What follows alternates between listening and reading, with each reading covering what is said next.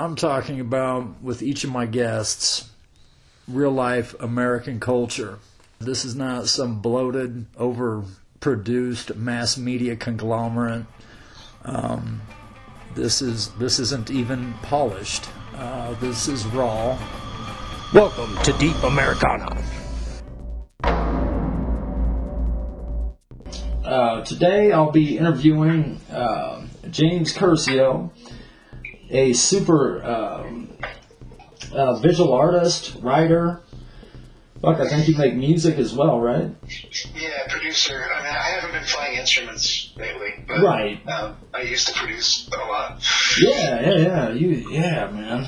Uh, and and what what did you just put out? A book about masks? What what is that called? Um, Masks, artist of artifice. It's a book that starts kind of with Bowie and his involvement in, you know, his work, his persona as Right. Bowie, um, becoming a part of his work, and then looking at other artists and kind of the process of being an artist and how kind of fucking weird it is that people wind up knowing you through your work and.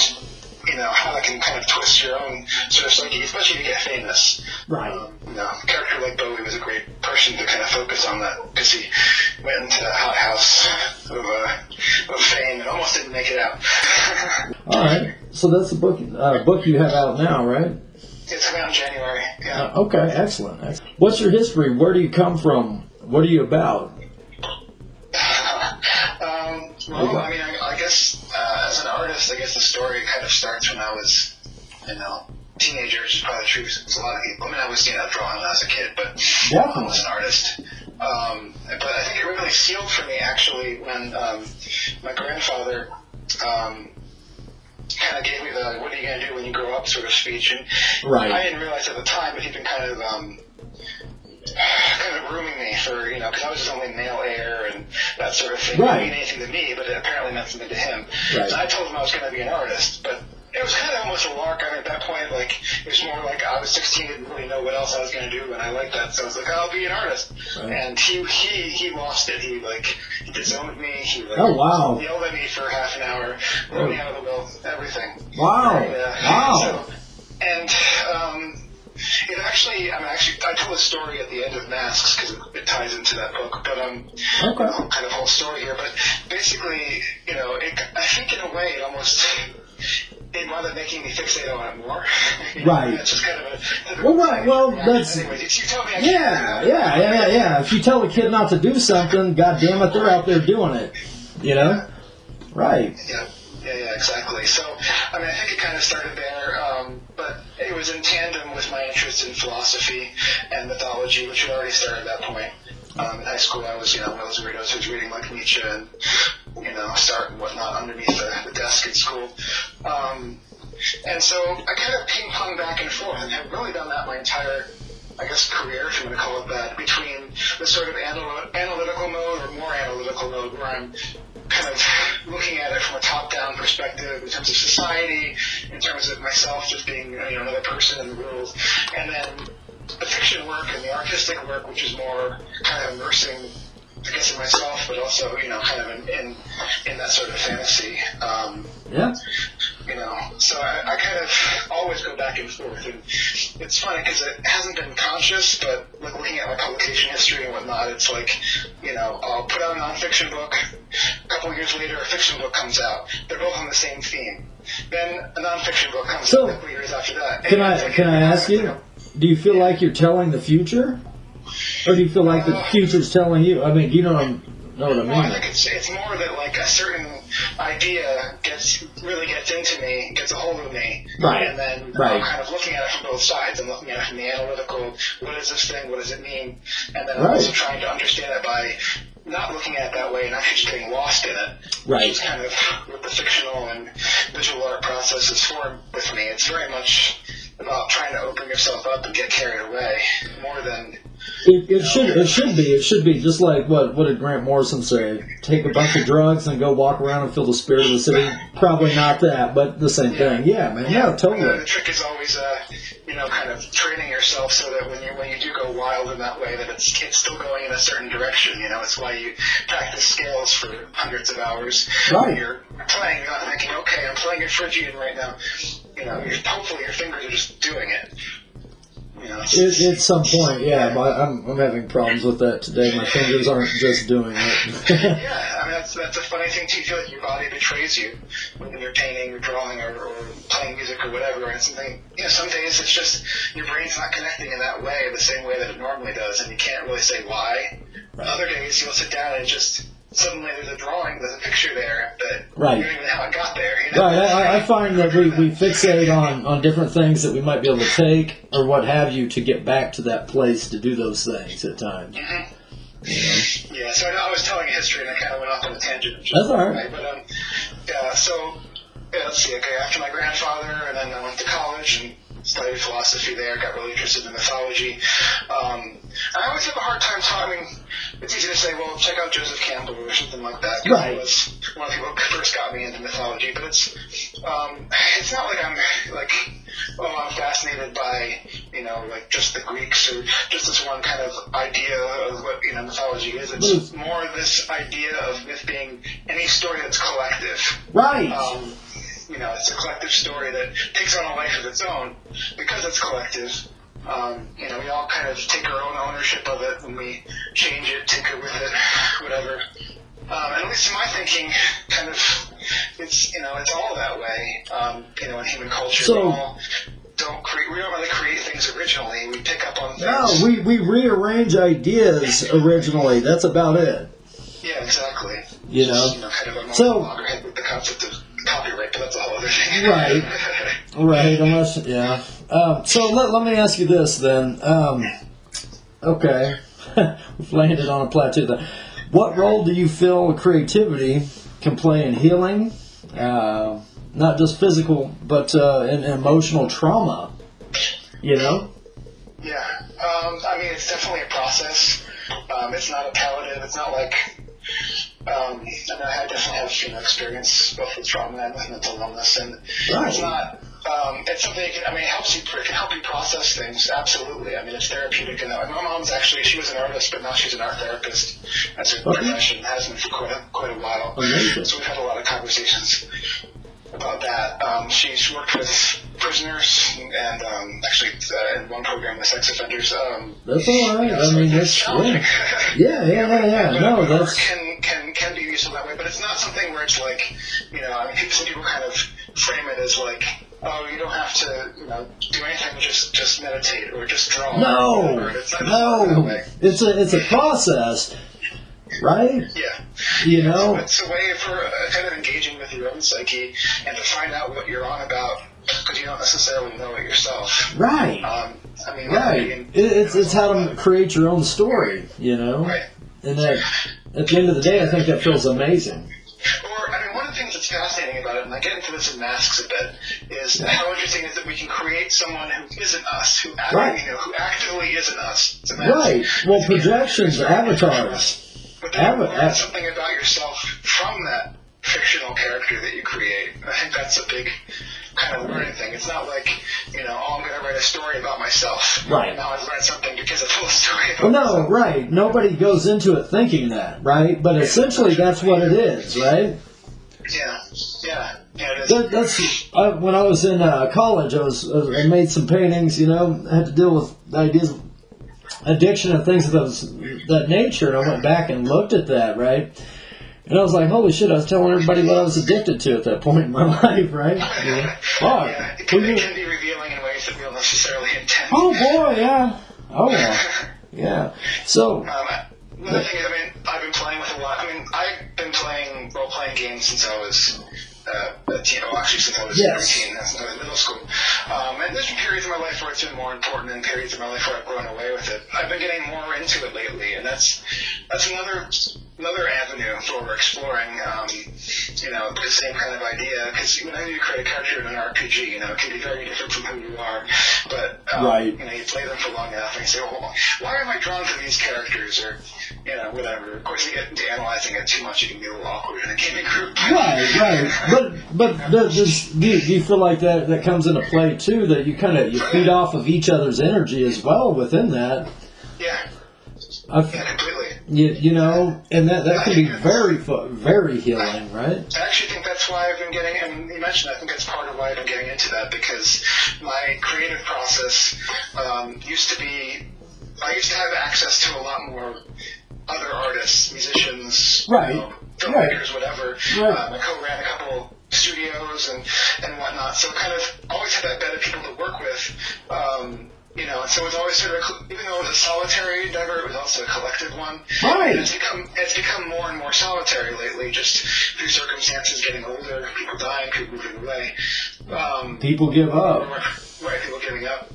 Um, and, you know, so playing RPGs has kind of been a way to sort of sandbox with other people again and Right. to kind of connect with other people through that creative way because otherwise a lot of times you get a group of people together and you don't, at least personally, and I'm just socially awkward, I don't know, but like Right. you get a lot of people together in a room, if you don't have a thing to do together, it's kind of like you just kind of throw Right. If, if everybody has nothing to do and you turn the fucking TV on, even if it's just static, people will stare at it if they're like me right? Right, right, right. Yeah, no, yeah, I get you. Yeah. So it's been it's been that's been pretty great. But anyway, and I think that's that's a form of art too. I mean, how what what writers do in a writing. But dude, going in the kitchen right now and cooking a meal is an art. You know, that, that's I. Oh man, sorry, sorry to cut you off.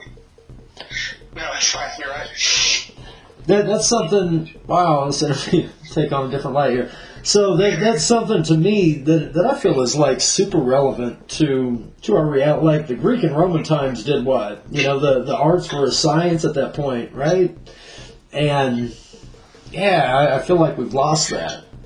Well, we've definitely lost. I mean, We've lost. true again in the, in, the, in the Middle Ages or at least Renaissance, but you know, with a sense of um, artists kind of living together and, and learning from a master, and there being, I mean, of course, there's hierarchical um, elements of that as well, but um, we definitely don't have that sort of arts culture. No. you know.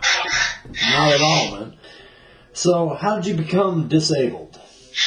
Okay, um, I guess it's, I mean, about 10, 10 or 12 years ago, um, I mean, the first kind of, I mean, it really started before that. I've always kind of struggled with, with health problems. Right. Um, you know, I, I, turns, turns out that some of it was probably from having celiac and not having it diagnosed. So I was eating wheat all the time and, Oh, you know, not, not absorbing nutrients properly. And, you know, that's, that was true most of my life. Right. Um, until I found out about it. But that wasn't the only thing. That was actually the first thing I thought about. Like, I cut weed out of my diet. I'm like, okay, I'm going to feel better now.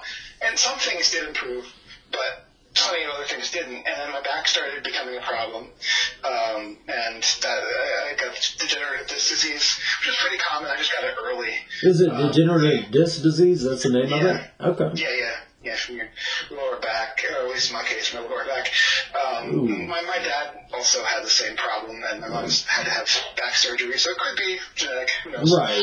Um, you know, so that was a thing. I got fibromyalgia, which means I start getting kind of pain, Ouch. pain all over my body. Right. Um, diffuse. Yet not many people know how to deal with. And it's really been, I mean, it's what it is, it's a number of different chronic conditions that I have, which any one of which is kind of debilitating, but would be livable. But you put them all together, and it's it's hard to juggle, you know, Right. to uh, to kind of deal with that. But um, I've gotten better at it. Over, well, how, how do you deal with it, man? How, how do you get through it? Like you, I, um, how did you? Can, can I ask you? How did you used to get through it? Right. Yeah. I mean, originally the way I got through it was I was I didn't have health insurance. The only option I had really was was painkillers, and at that Right. point they were actually available. So Right. that you know that was the solution. And I mean, of course, it wasn't the solution, but it, it helped me get through the day. It was a band-aid, For better yeah. or worse, I, I'm very good at producing artwork, producing you know producing my work on you know considerable amount of painkillers. Some people like take one of those things and they're just can't do anything. You know. Oh, yeah. opposite it. You know. I've made, Um, yeah, that, that's yeah, yeah, yeah. So, so you, you could go go on the grind on pain on painkillers, right? Right. Yeah, exactly. Kind of tune, tune it out and work, and then, you know, take another one when it starts wearing off. Right. Right. Um, yeah. So obviously, you know that that didn't fix the problem. Um, you know, eventually my circumstances changed quite a while later. Um, so I started to have access to things like physical therapy. Um, What did that do? um, I mean, I went to two physical therapy places that were not really great, and they actually, for a little while, I just thought this wasn't going to help, and I, I didn't bother trying for a little while because both of those places actually made it worse, especially my back, because they were pushing me too fast. Right. And I, found, I finally saw, found one guy uh, at a place who was really helpful because he had a kind of kind of almost counterintuitive approach with a lot of things, or at least compared to the other physical therapists, where it was like, you know, like for instance, if your back is in spasm, don't don't exercise it, lie down.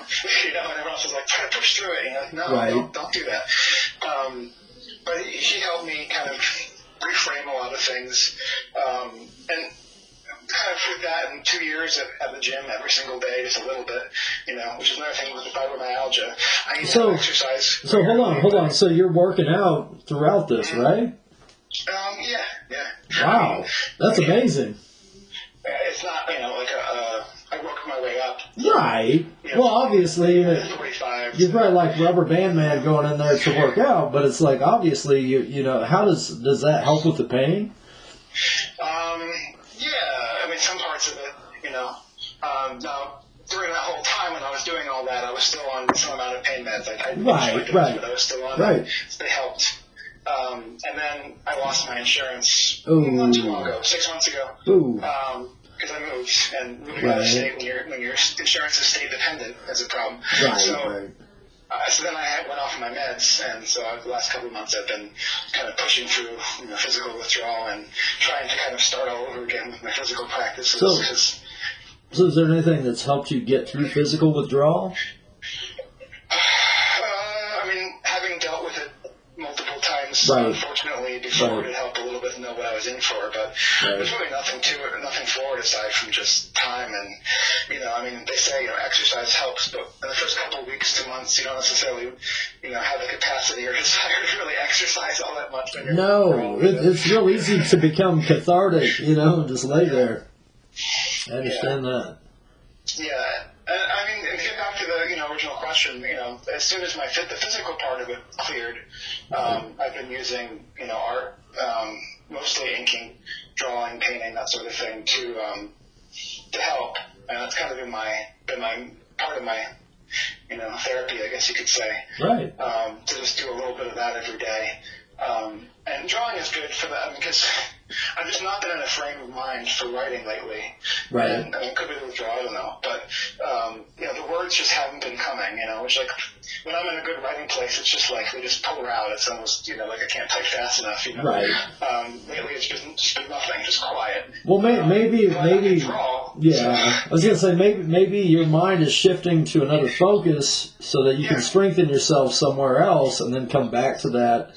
So Sometimes, maybe, or You maybe know? I'm done with it for a little while. I mean, I think Right. that too. I've, I've said I've written what, four or five books, so like I've said a lot. yeah, man, you've written lots of stuff. I've, I've been around. Yeah, you, you've done lots of things. So, uh, what, what's your view on on the uh, epidemic? Uh, oh, shit, sorry, opioid epidemic, man.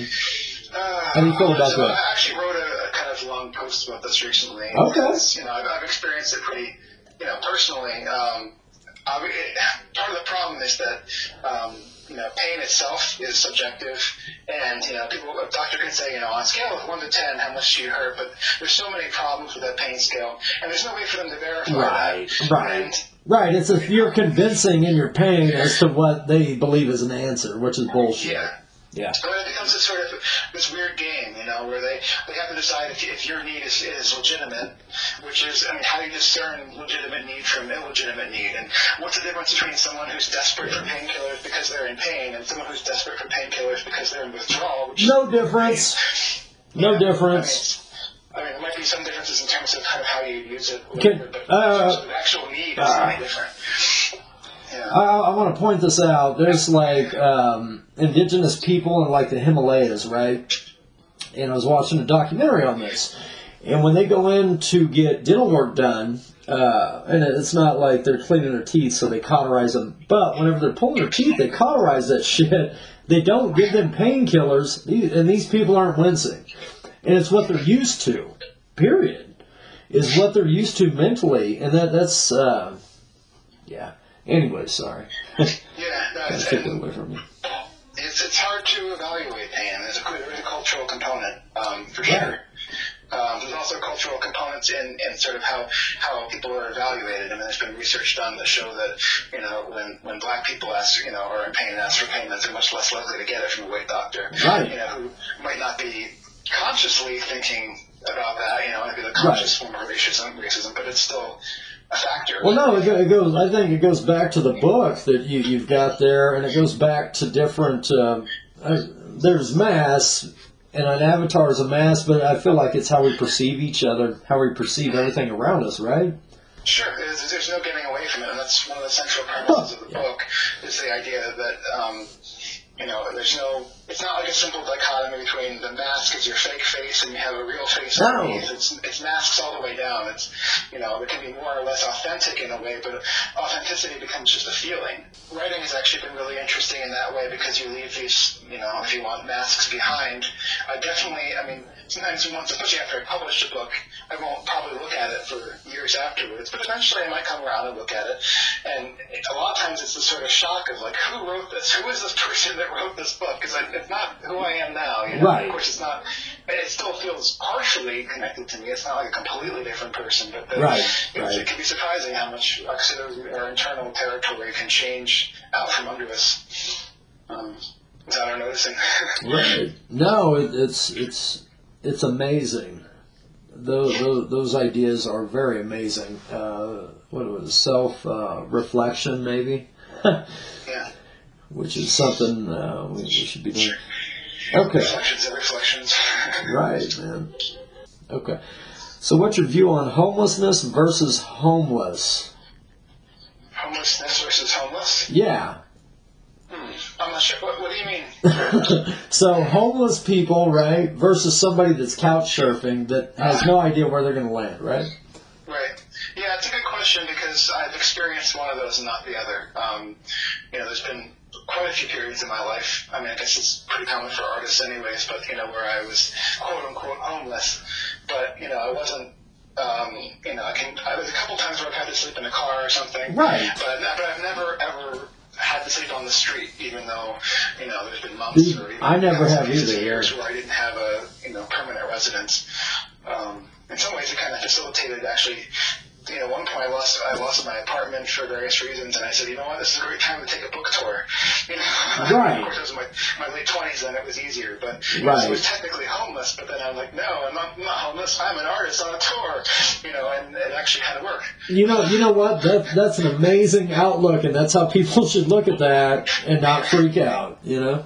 Yeah, I mean, but again, it, it definitely helps to be. You know, at that point, I wasn't. I didn't have the same uh, number of sort of chronic illness problems. Right. Um, you know, in your twenties, Right. you have more kind of established social networks. Right. You know, all those things made it a lot easier. But in your twenties, you can also go and talk to somebody you don't fucking know and find something in common that you both like and run with it. A lot more than you can when you're what forty. You know? Yeah, apparently, uh, it's been been kind of been a little. I don't to me lately, where I Oh my sometimes forget, God. forget my age, probably partially because I, I'm still doing the same sort of things I was when I was in my 20s in a lot of ways. You too, Uh, in terms of my work and whatnot, but then every now and then I get a reminder that it's 20 years later. Right, man. Yeah. I'm there with you. Like, yeah, in, in a real way. I'm like, oh boy, can you take me in the? Uh, I mean, you you obviously you go through. Uh, how how many of your discs are degenerated? Do you know? Um, I forget, um, off the top of my head, I forget the vertebrae in particular, but there's three discs that are impinged. Um, none of them are so bad that I need surgery. I've seen a surgeon about it. He's like, Not yet, right? Maybe in 20 or 10 years or something, but No, sure. um, you know, so well, it's, it's, a, it's a good and bad thing. You know, on the one hand, it's obviously good to not need surgery, but on the other hand, it's um, a lot of you I know who had the problem I have. Surgery has been really, at least when it works, has been really effective, at least for a period Really? of time. Um, I would say in general, like Western medicine, you know, as a kind of blanket term, has gotten pretty good at, at surgery. You know, at, at there's one particular problem, we're going to go in, we're going to fix it. You know, of course, there's obviously mistakes and things that happen, but like, Right, you know, right, right. chronic illness is more of a thing where they kind of throw their hands up and say, uh, I don't know, try to eat more celery. I don't know. So- You know? That's it. Thanks for listening to this episode of Deep Americana. Share with others. Tell your family. Keep talking to each other out there.